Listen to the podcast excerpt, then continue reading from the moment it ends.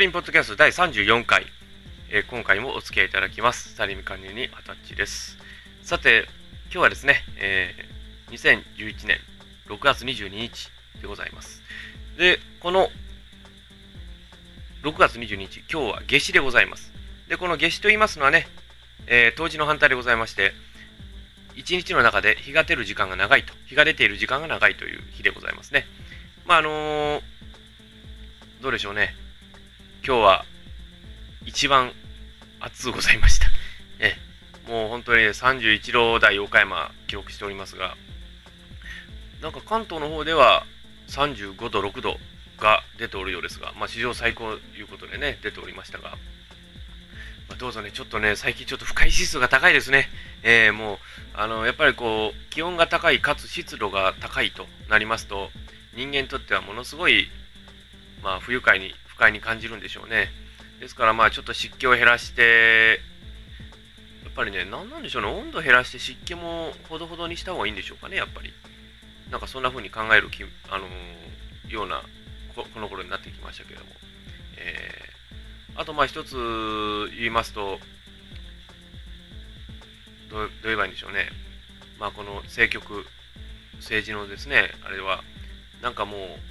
菅首相はもう辞めることを前提に話をしてるっていうのが、ちょっといささか一般国民からしてもちょっとそれが逆に不愉快になってくるんですよね。ですから、まあそれはね、いろんな通り通略いうのが、まあ、前回も言いましたけど、通り通略があると思うんですけどもね。ただまあ、もう被災者の方々が相当呆れておるということでね、まあ、まあそれはね、僕らも思いますけど、そういうことをしないといけないのかなというふうに考えてみたりもするんですよね。だから、復興をきちんとしてから、そういう揉め事は後にやってくれみたいな話をしてくれた方が僕らはいいと思ったんですが、皆さんいかがお思いでしょう？ね、まあちょっと政局が混乱の世界にさらしてしまうというようなことだけはできれば避けていただきたかったというのが私の本音ではあります。はい、さて今日もですね、えー、特にテーマを設けずに進めていこうと思いますから、どうぞあのよろしくお付き合いください。それでは、サリンポッドキャスト第34回、どうぞよろしくお願いをいたします。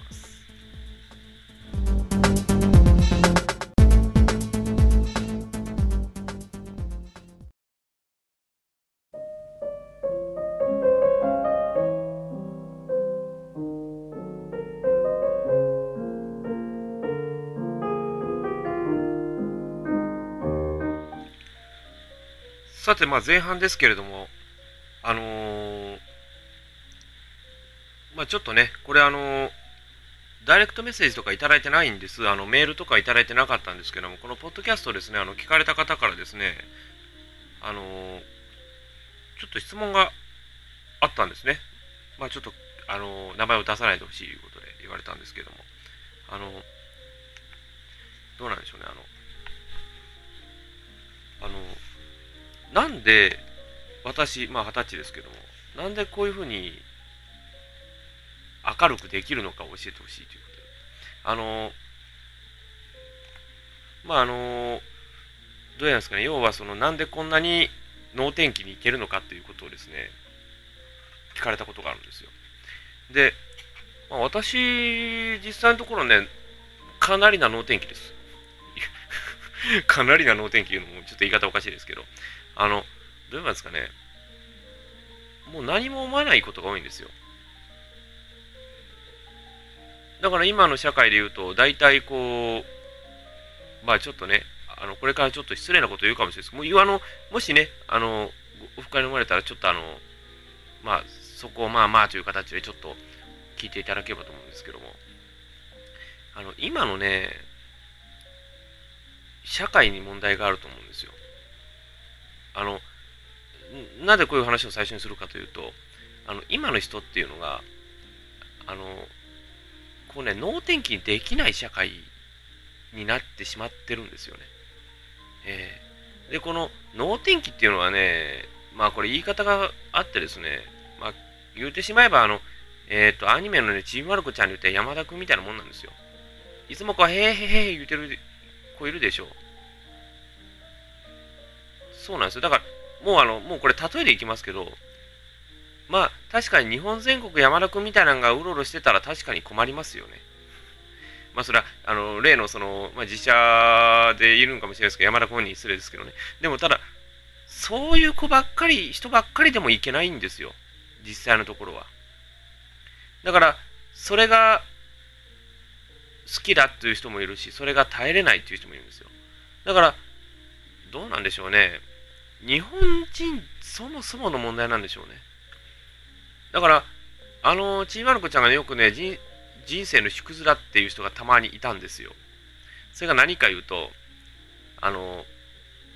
ですかね、お堅い人って実は長澤くんじゃないですか。で、ヘロヘロとしてる方がはっきり言って山田くんじゃないですか。で、どっちつかずが藤木くんなんですよ。わかります？意味。だから、あの、結構ね、こう、固くかん物事を考えてしまってあの人のことに対して釘を刺すいうのが僕は長澤君だと思うんですよ。よくいるじゃないですか。あのねこう楽しそうな人見て「ち」みたいな感じの人っているじゃないですか。多分それが長澤君タイプですね。でそういうことを裏で表でも言われても「なんや俺には関係ないよ」みたいな。そういう形でいくのが山田君スタイルだと思うんですよ。で、どっちつかず。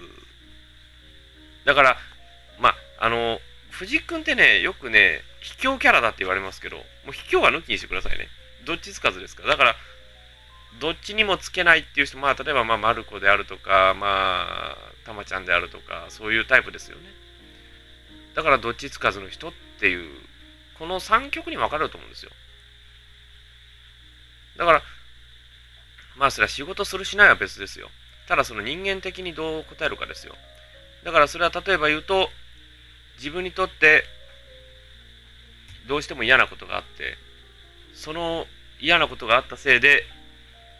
人に対して信頼が持てない。人に対してどうしても悪い方に悪い方に物事を考えてしまう。そういうタイプの人も実際問題いるんですね。だから、そういうふうな両極端なタイプが出来上がってくるんですね。で、もうね、もうこういう言葉に尽きると思うんですよ。もう何も考えない。これが一番ですよ。だから仕事のことは仕事を考えて、自分の休みの時は自分の休みのことを考えればいいと思うんですね。私はそう思います。だから実際のことを言って、まあ、例えばです。私このポッドキャストやってますけど、ポッドキャストの時に仕事って考えられないでしょ。私の仕事の話をしても仕方ないわけですよ。だから、そうだと思いません？だって、私多分、ポッドキャストの中で仕事の話ってあんまりしないと思う。あの、多分あんまりしてないと思うんですよ。なんでかいうと、仕事の話をすると、他のことのことが考えられなくなって、結局、ポッドキャストとしては不成立になるんですよ。ですよね。だから、はっきり言って何も考えない方がいいんですよ。だから昔ね、結構こういうことを言った人いますね。だから、上司に怒られたことが一生の不覚として残ってしまって、それで立ち直れなくなる。それはないと思うんですよ。あの、上司もね、好きで怒ってるわけではないんですよね。その子をいかに伸ばそうかと考えて怒るわけですよ。で、よく言われたのがね、上司は部下があるから育つんですよ。なんでか言うと、要は部下って上司に怒られまい怒られまいとしていい成績残すじゃないですか。で、そのちょその頑張りによって、その上司はさらさらに上の上司に怒られる率は少ないという。そういう考え方なんですよね。だから、A が良ければ B が良い、B が良ければ C が良いみたいな感じなんですよ。まあ、その代わりそれが日本の悪い縮図なんですよね。そしたら、いい方にいい方に行くので、もし悪いことがあったときに、それが上に上がっていかないというのがあるんです。多分それはあると思います。まあ、それはあるかどうかは別としてですよ。あると思います、それは。えー、ですから、まあ、そういう兼ね合いもあるんじゃないかなと私は思いましたね。えー、まあ、ただそれはもう皆さんにあのその受け止め方はお任せしますけどもね。えー、ただまああの、能天気で行くことはね、実際いいことなんですよ。だから、例えばね、お店行くのに仕事のこと考えたりとか、人の顔見て行きます行かないでしょ自分が好きなもの買いに行くのに、他になんかこう懸念する材料ってあるんですかねと、僕らはそう思うんですよね。え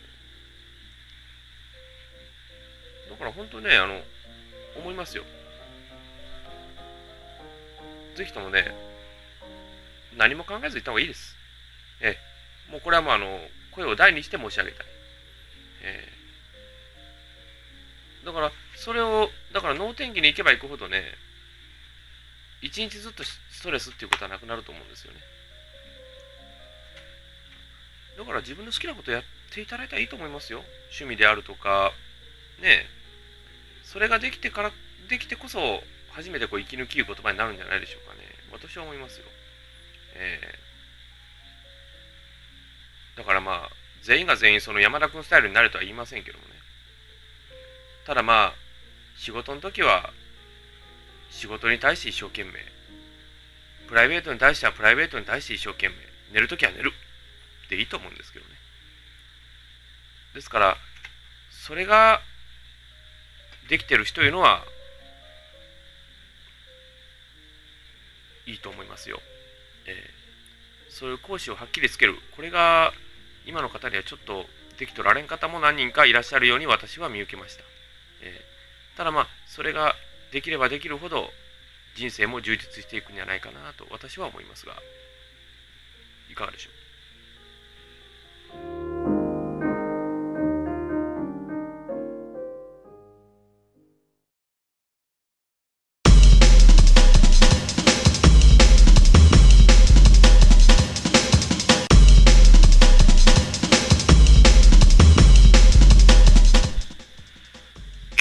蚊に刺されつつ収録しております。スタリンポッドキャスト、まだまだ続きます。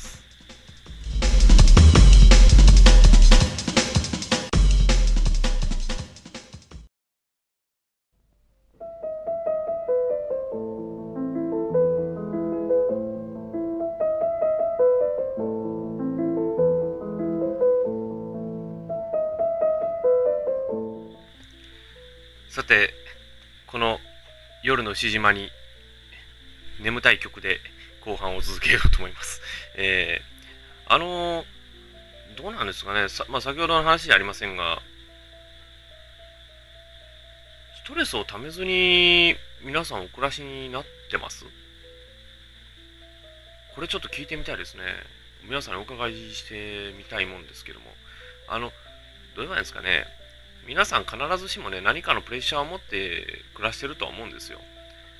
ただそのプレッシャーに勝てるか勝てないかの次元だと思うんですよね。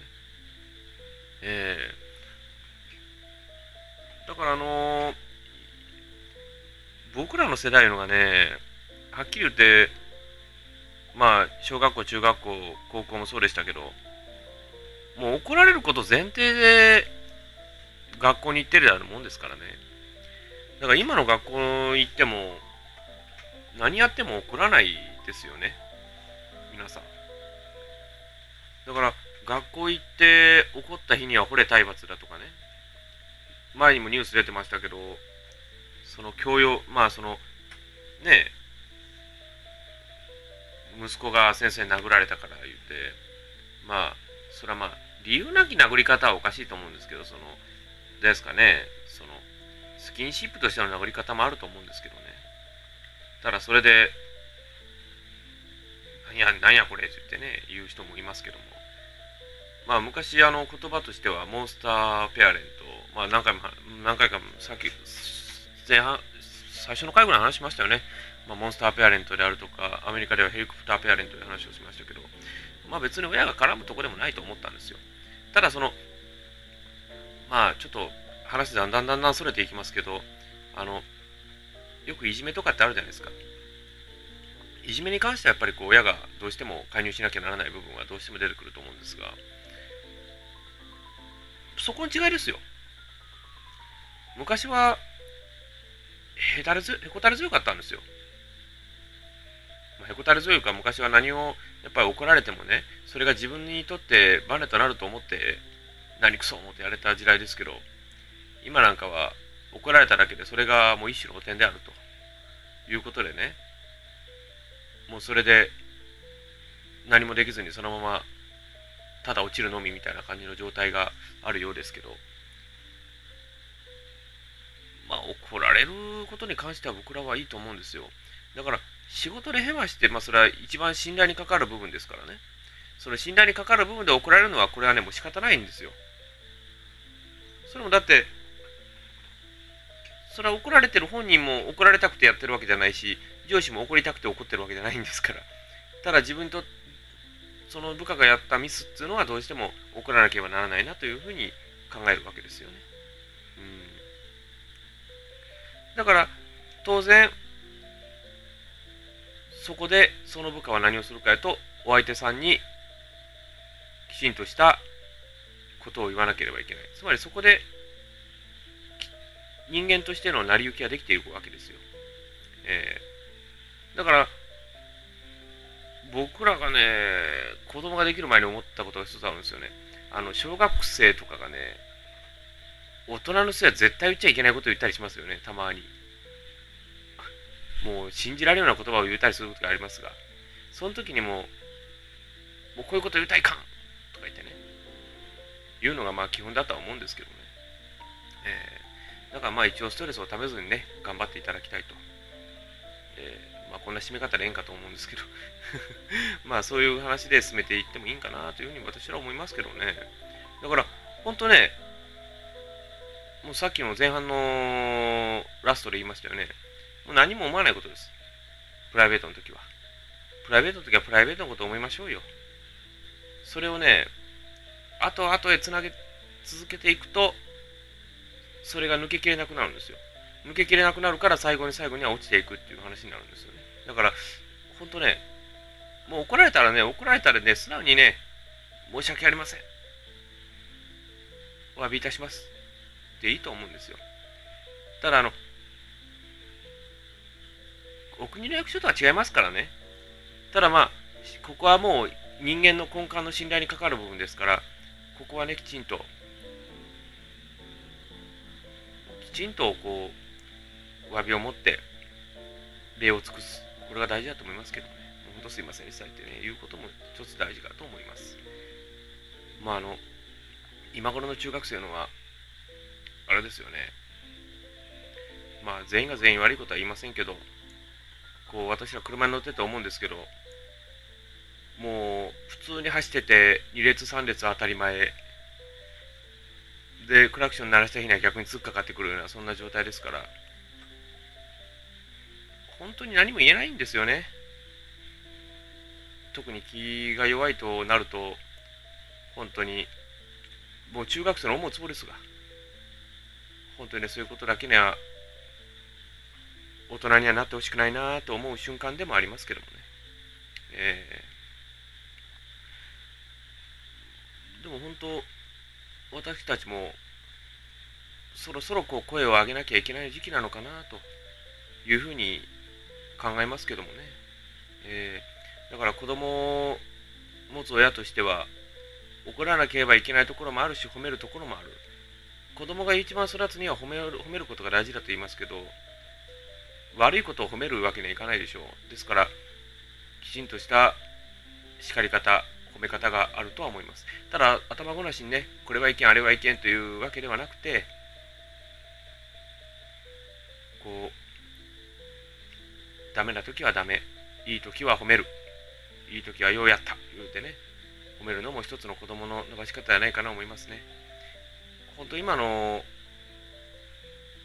まあ私たちにも言えますが、親御さんが本当にそういうことを信念を持ってやっておるのかどうかというのをちょっと疑問視したこの頃ではありますね。え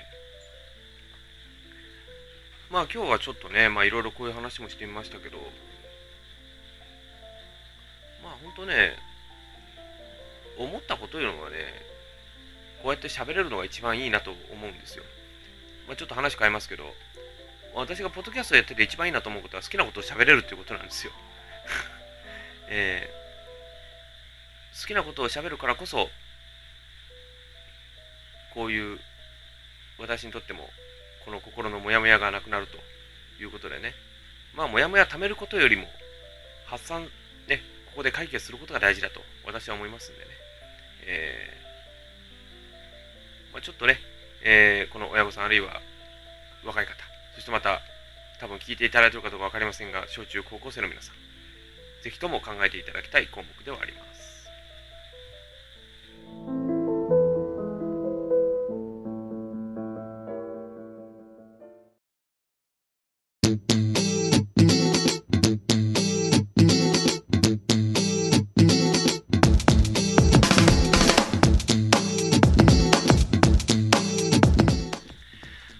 さて、この34回ですけれども、まああの、ちょっとね、えー、ご質問があった項目、ちょっと一つね、えー、話をしてみましたけれども、皆さんいかがでしたでしょうか？まあ、本当ね、こういう場だからこそ聞ける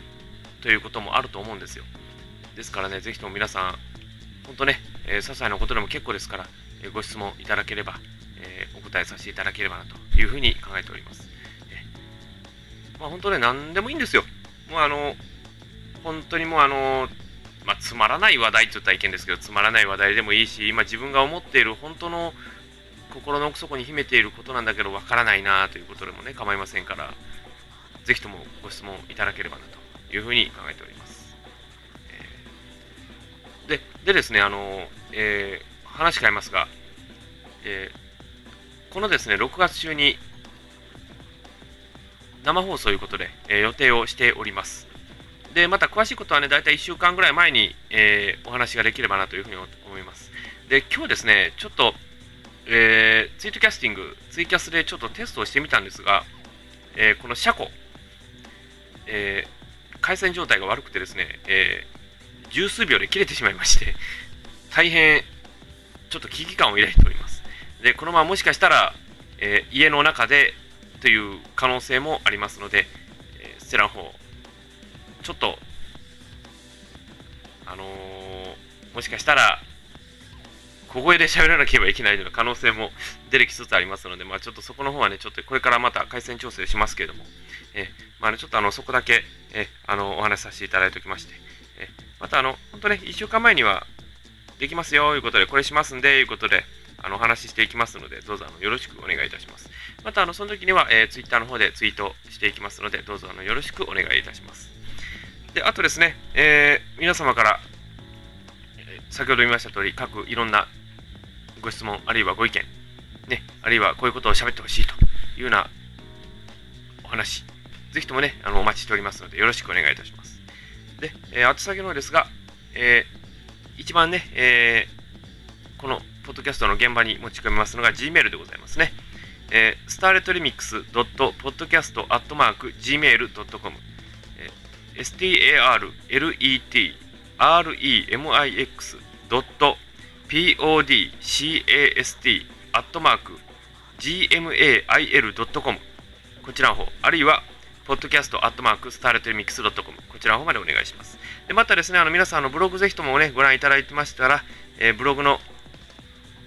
項目、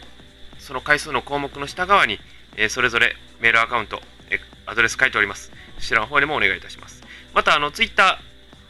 ーアカウントございます。ぜひとも皆様方、フォローよろしくお願いいたします。え、こちらの方ですね、えアカウントは、スターポッドキャスト、STARPODCAST、こちらの方までお願いいたします。それでは、第35回でお会いすることにいたしましょう。それではまた。